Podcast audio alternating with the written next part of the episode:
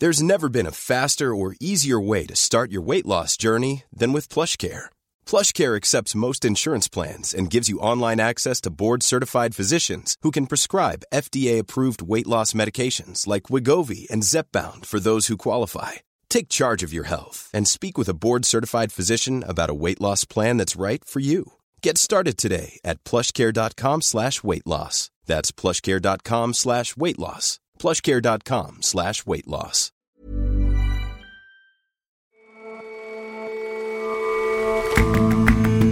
Hello and welcome to The Intelligence on Economist Radio. I'm your host, Jason Palmer. Every weekday, we provide a fresh perspective on the events shaping your world. Today, public sector workers in Zimbabwe will march for better pay amid the country's worst economic crisis in a decade. The demonstrations are just the latest flashpoint in a seemingly global conflagration of protest. In the past month on the show, we've looked at uprisings in Iraq, Chile, Lebanon, Hong Kong. Does anything tie all of them together? What is it about the world today that's bringing so many people onto the streets?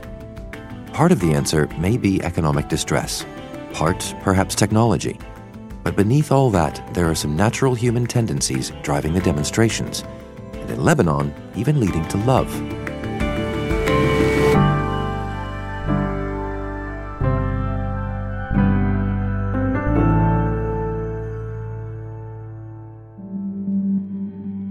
Zimbabwe's protests have been spawned by years of deep rooted economic mismanagement by the government. President Emmerson Mnangagwa took office in 2017 with big promises to revive the economy. After longtime authoritarian leader Robert Mugabe was ousted in a military coup. Our country is going to be different, and our relations all over the world are going to be normalized. I'm happy, happy. I'm totally happy. This is a change, a great change. 37 years of the same, same operation. And we're happy that Mugabe is gone and is gone for good. Amen. Happy New Zimbabwe! Yet now, Zimbabwe has the world's second highest inflation rate. Prices marked on a supermarket shelf can change by the time the customer reaches the checkout. The crisis has brought back painful memories of 2008 when inflation reached 500 billion percent, wiping out people's savings and causing Mr. Mugabe's government to abandon its currency. The empty shelves in the shops speak of a nation on its knees. In today's Zimbabwe, the situation is becoming more desperate by the day. It's already sparked plenty of unrest. In January, protests erupted after fuel prices more than doubled overnight. Enough, enough is enough. Security forces responded violently, killing 17 people. The question is whether Mr. Mnangagwa's government will tolerate dissent at today's march. People are expecting thousands of people to go out onto the streets today and protest in Zimbabwe. Jonathan Rosenthal is our Africa editor. There are some real concerns that today's protest may turn violent. In particular, there are worries about the security forces clamping down quite hard. The reason that people are concerned is that Zimbabwe's president, Emmerson Mnangagwa, has set loose the police and the army on protesters in the past. In January, there were attempts to protest and people were beaten. Again, in August, there was a very small protest that took place. It had been banned. Security forces said they would arrest people who came out, and small numbers did turn out. And of course, it's little more than a year since the election in August of last year. That also turned violent, where the police and army shot demonstrators who were saying the election had been rigged. And so the protests this time around, who are the protesters and, and what do they want? The protests at the moment are very much driven by the economy. It's much more about people struggling to get by rather than an overtly political protest. And the reason is that Zimbabwe's been in a slow motion economic crisis for the past few years where its currency has been falling. It used to have a currency that was pegged to the dollar. The government has run out of dollars, so it's been essentially printing its own money. It's been producing things called bond notes. It's been producing a kind of electronic money. All of these have been steadily losing value. And of course, civil servants, who are the biggest group of unionized employees, have seen their pay rapidly falling by this devaluation of the currency and rampant inflation. And so, does the government even have the means to address those concerns? In the short term, there is very little that the government can do. It is broke, it is facing recession. The finance minister is expecting growth to contract by about 6 to 7% this year. There is very little wiggle room that the government's got to meet these demands. To think of the notion of inflation and Zimbabwe is to think back a decade ago when, you know, you could get yourself a 500 trillion Zimbabwean dollar note. I mean, is there a link between what we're seeing now in the country and what we saw then?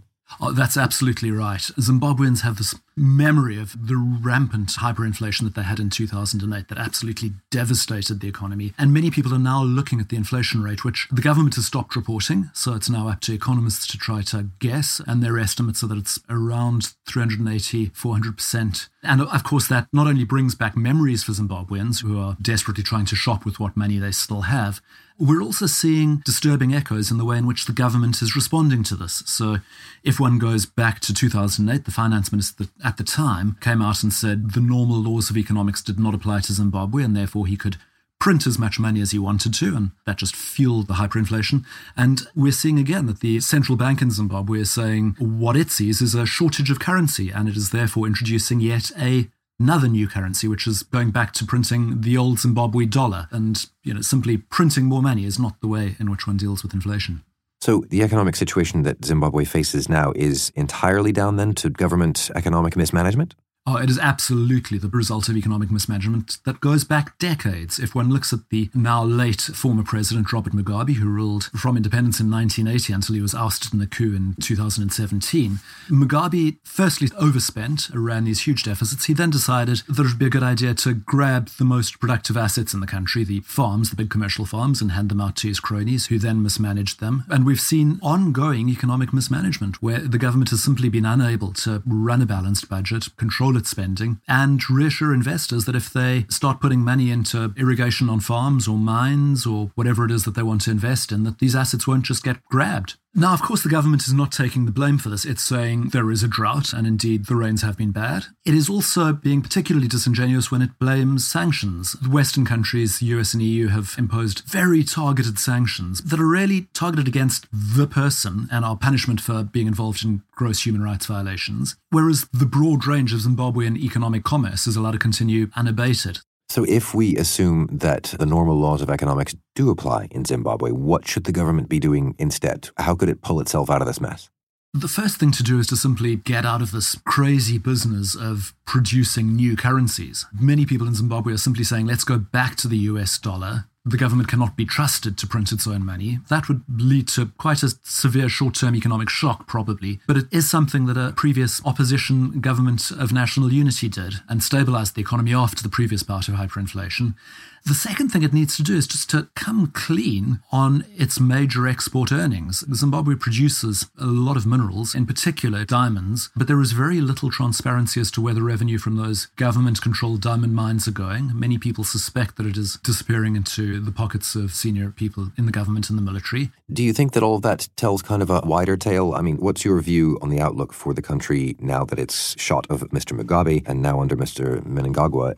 Aside from the current economic turmoil, do you think the prospects are good? Zimbabwe has a real opportunity, and that opportunity was offered to it last year in July when it had its elections. And the West essentially lined up, said, you know, we're ready to support lending, we're ready to support debt relief and to get this economy back on its feet. But in return, what we expect is a clean election and no human rights violations. And that didn't happen there is an opportunity now, given how deep the crisis is, for the government to put its hands up and essentially say, okay, we're willing to take this deal and to start enacting some real reforms. So I think in the protests today, we're really going to be seeing people coming out, asking for change, a chance at hope. And we will see today whether the government listens to that or whether it reverts to its old tactic of simply sending in the security forces and beating protesters off the streets. Jonathan, thank you very much for your time. Thank you. It's been great being with you.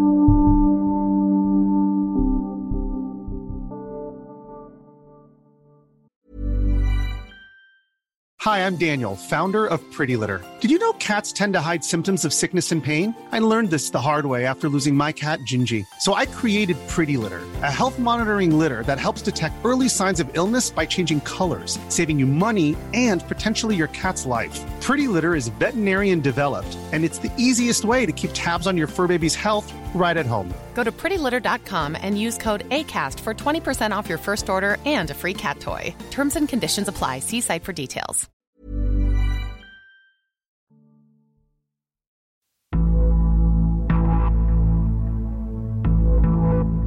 Zimbabweans have plenty to be angry about, but looking around the world, it's clear they're not the only ones.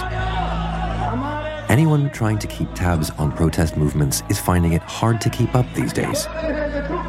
This week, tens of thousands of demonstrators hit the streets in Pakistan, calling for the resignation of Prime Minister Imran Khan.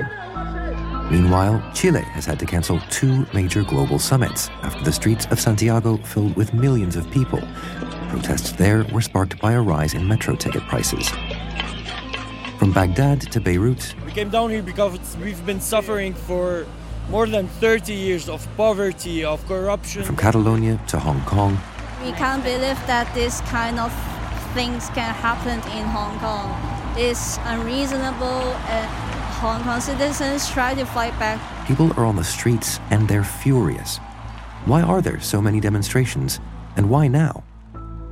I think it is rare for so many countries in so many different parts of the world to be affected by protest movements of one sort or another. Simon Long is our deputy digital editor. He's been reporting on demonstrations recently in Hong Kong and in London. Uh, not since, I suppose, the Arab Spring of 2011 have one seen so many apparently coordinated or simultaneous protests in one place. And that even that was confined largely to one region.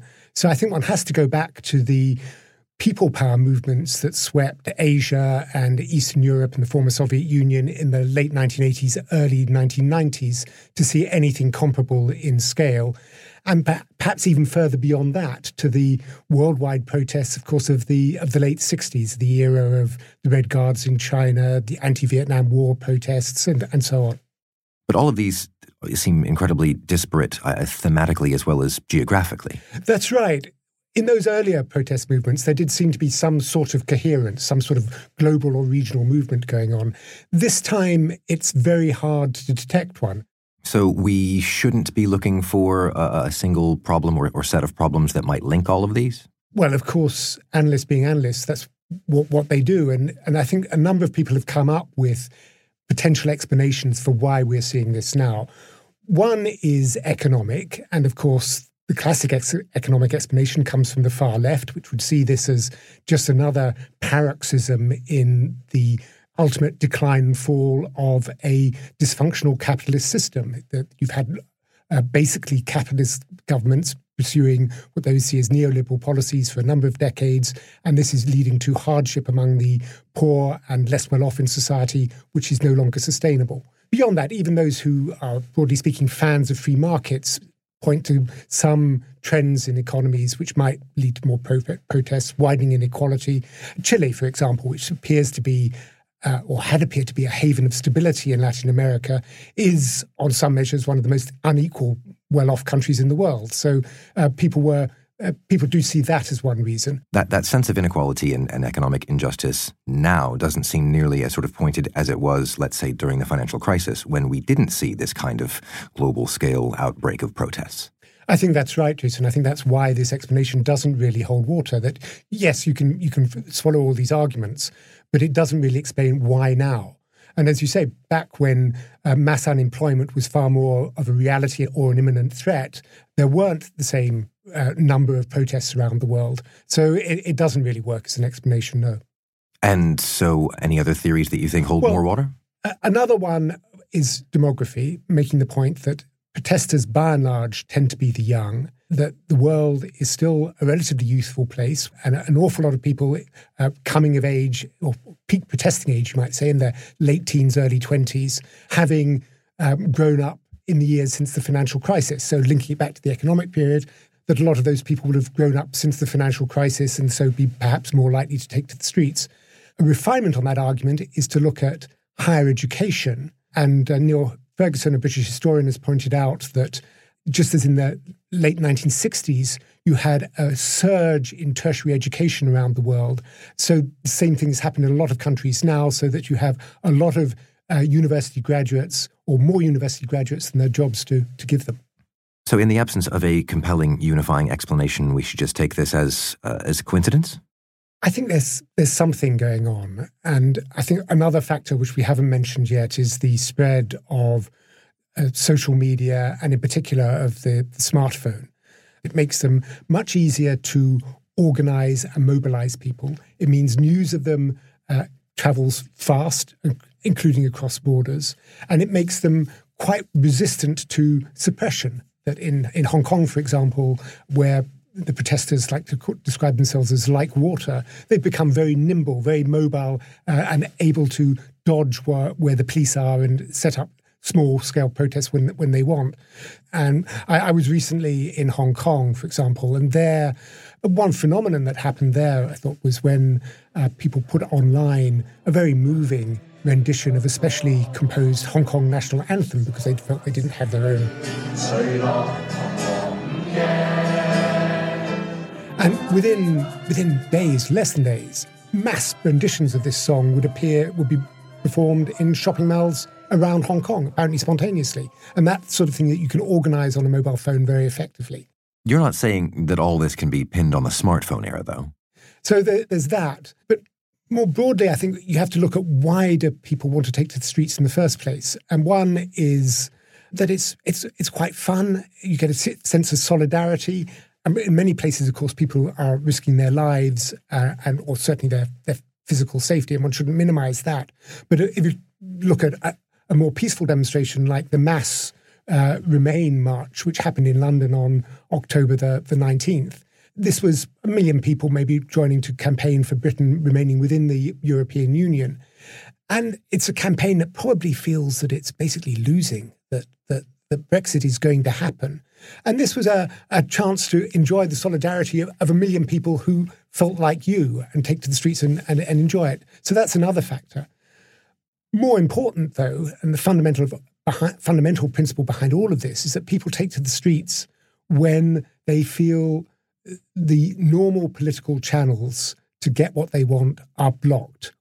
But but here again, that brings a kind of a why now feeling. People have felt disempowered, have felt that their vote doesn't do much, that the politicians themselves don't do much for as long as politicians have been around. I think there, there are a number of reasons why, why it is uh, acute at the moment. One uh, is in some types of issues, particularly environmental ones, where the problems are so big that they transcend borders, they transcend national governments, and certainly transcend the power of individual voters as we as we perceive it. That the sense that how can you how can you make a difference to climate change does make people feel very powerless.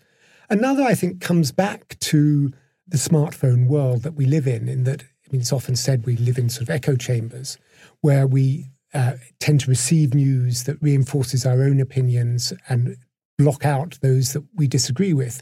And that might have the effect of increasing that sense that the powers that be just simply aren't listening to us because you get the impression that everybody thinks like you and nothing is being done about it. And if those social structures and those social media structures are a contributing factor here, then then this is this is a glimpse at the new normal. It would seem to be, wouldn't it? Um, that if you're saying that this is not, as, as I am saying, it doesn't seem to be any coherent theme behind it, then there's no uh, global development that is likely to put an end to this. Uh, this is something that seems to have become part of the way we live our lives now, that protests are going to become uh, a, a regular part of daily life. Thank you very much for your time, Simon. Thanks for having me, Jason.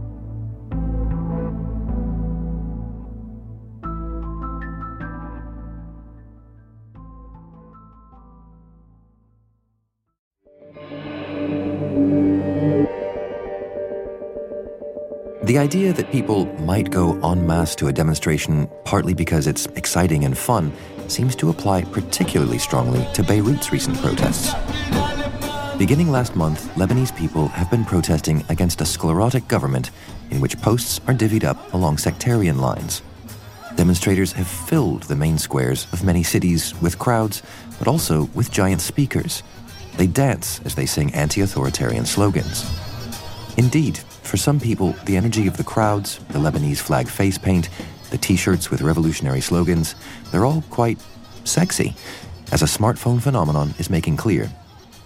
So, this is an Instagram account that was set up in the first couple of days of the protests, and it's called Thawra Crushes, Revolution Crushes. Leila Molana Allen has been reporting from Lebanon for The Economist. And the idea is that you take pictures of people that you see at the protests and then you send them along, usually with comments saying, oh, something like, I think this person is fabulous, please find them for me.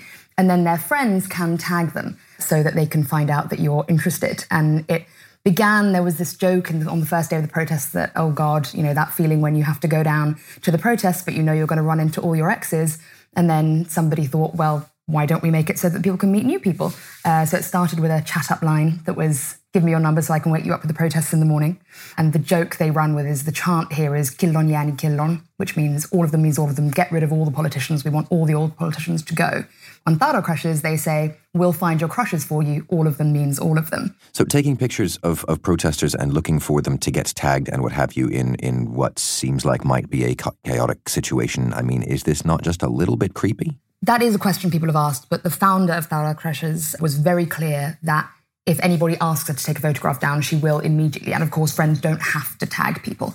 But it also speaks to the party atmosphere here that really has been spreading throughout the protests. Uh, there's been a little bit of violence, but most of it has been very happy, and people have brought their dogs down, they've brought their kids down, they bring down snacks and drinks, and they all share together. And that really has been one of the things here is spreading across the country those connections, moving between different sectarian divides that traditionally have defined protest movements here and defined politics here and people coming together just under the Lebanese flag.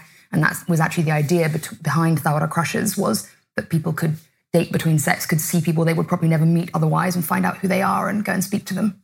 And so, is it working? Have any romances sprung out of, of, of the attempt? There have been a few, yes. Uh, the local paper, the Daily Star, found a few people who had successfully found their crushes and been spending time with them. They asked to remain anonymous, but it does seem to be working. And that's not the only romance that's cropped up in these protests. There's a woman called uh, Malak Herz who became very famous. She went viral on the first day of the protests. There was a politician's bodyguard who started firing into the air, and she went straight for a karate kick to the groin. And it was caught on video and spread across the country. And again, art came out of this. People made graffiti of it. She became a symbol. They wrote a song about her as well. But she actually got married in the middle of the protests. She had met her husband, Muhammad, in 2015 during the protests then, and they're both died in the wall activists. They've been sleeping at the roadblocks every night. And they decided that this was, you know, what they wanted to do. This was the truest expression of their love. And so, in the middle of the protests, a few days later, uh, she got married, obviously covered by all the local news channels, in a big white dress uh, with people chanting all around her there's a little bit of dissonance here in that the protesters do have a, a serious agenda, and you kind of you describe a, a party atmosphere, a uh, a romance-minded atmosphere. Do, do, you think that the Lebanese people can can achieve their political goals with such a light-hearted atmosphere around it all? That's right, and there has been some frustration here from people who feel that people are only paying attention to the fact that there's a party happening and not to the real revolutionary atmosphere that they are trying to create. But they really firstly do have serious demands. And then I was speaking to a young man last night, and he said to me, We love this country, but we hate it too. And we have felt that we have to leave and that we have no chance here. So we have to leave the parts of it we love behind and go off some, somewhere else. And it's like a ray of sunlight has come into my life. For the first time, I really have hope. Layla, thank you very much for joining us. Thanks for having me.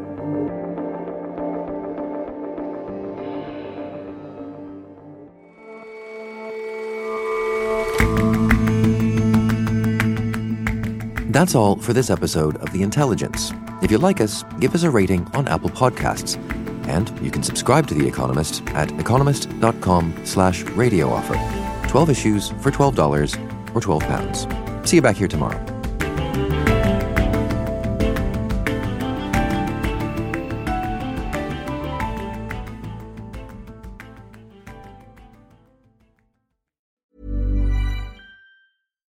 World peace might feel kind of like a pipe dream. But what if I told you it's not? 2024 will see more than 50 elections around the world. And in some places, peace is actually on the ballot. One reason is because countries in Europe and Latin America have been experimenting with this thing called feminist foreign policy. Because right now, the way that we wage war and peace, it's kind of a boys' club. The new season of Things That Go Boom from Inkstick Media and PRX is coming March 18th. Find it wherever you get your podcasts.